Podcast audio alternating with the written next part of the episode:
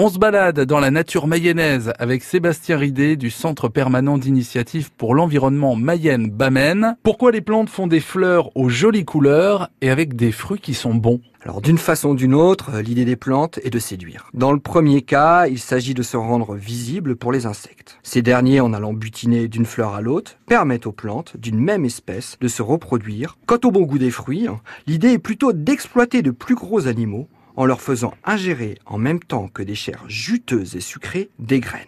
Ces dernières traversent le système digestif sans être altérées et seront déposées quelques temps plus tard et donc un peu plus loin au sol avec les excréments, engrais garantis. Ces techniques permettent aux plantes de se disperser dans la nature et de ne pas pousser au pied de leurs parents qui leur cacheraient la lumière.